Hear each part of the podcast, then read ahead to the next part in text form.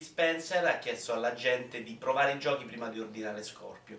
Per lui eh, questo voleva dire che eh, i giochi sarebbero stati così belli da costringervi a preordinare la console subito dopo. In realtà molti l'hanno presa come un avvertimento della fregatura. Eh, è un po' come quando ti dicono oh, di provare con mano quando vuoi comprare qualcosa che compri su subito.it Ecco, qualcosa l'hanno sbagliata in Microsoft in questi anni, se sono passati dall'essere i produttori della console più venduta sul mercato e più potente a quelli che ti vendono una banda usata. La gente ormai è così scettica che piuttosto quei soldi li spende in titoli del Monte dei Paschi. E secondo me sbagliano, perché Scorpio, sono convinto, sarà una gran bella console. Ne sono così convinto che ieri ho proprio preordinato il PC nuovo per giocarci meglio. Cambiando argomento, Coppola, insieme a un team di sviluppatori molto abili che lavorano nell'industria da tempo, hanno messo su Kickstarter il videogioco di Apocalypse Now. Una bella idea, anche se un po' in ritardo, ma comunque una bella idea. Uh, perché in quegli anni, secondo me, l'Apocalisse era una guerra incredibile, violentissima, combattuta nella giungla, piena di morti.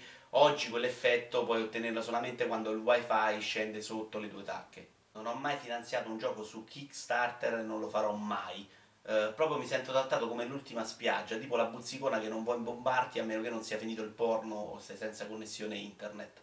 Loro infatti hanno, sono andati da tutti i publisher del mondo che gli hanno detto no, proprio no, non c'è proprio verso, piuttosto mi metto a pubblicare un gioco su Switch e alla fine a quel punto sono arrivati da noi e fingono pure di farti un piacere, tipo il tizio che al semaforo vuole venderti i fazzolettini. A nessuno servono i fazzolettini in macchina, è elemosina. Facciamo piuttosto che divento socio del progetto, accetto il rischio d'impresa, quindi anche la possibilità che vada male, ma se la cosa va bene ci dividiamo gli utili. Adesso al massimo ti danno una tovaglietta con sola firma degli sviluppatori. Se proprio devo fare la figura dello stronzo che caccia i soldi, mi compro la prima limited che trovo in negozio. Kimishima, il presidente di Nintendo, ha detto che si aspetta per Switch delle vendite simili a quelle del Wii. Il problema secondo me è che nel frattempo le vecchie sono tutte morte, i giovani ormai giocano solo sul cellulare o al massimo guardano video su YouTube e chi ha comprato un Wii in passato adesso non comprerebbe una console neanche se questa glielo succhiasse tre volte al giorno.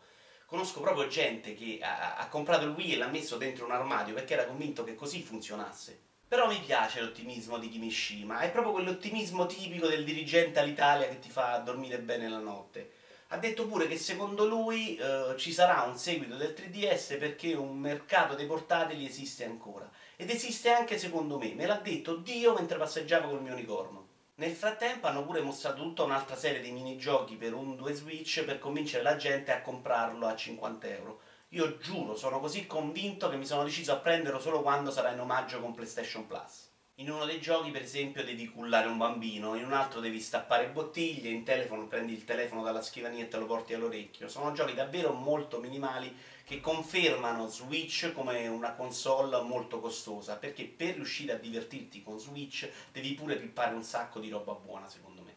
Ma proprio per la sua natura minimale, un 2 Switch può veramente dare vita a infinite possibilità.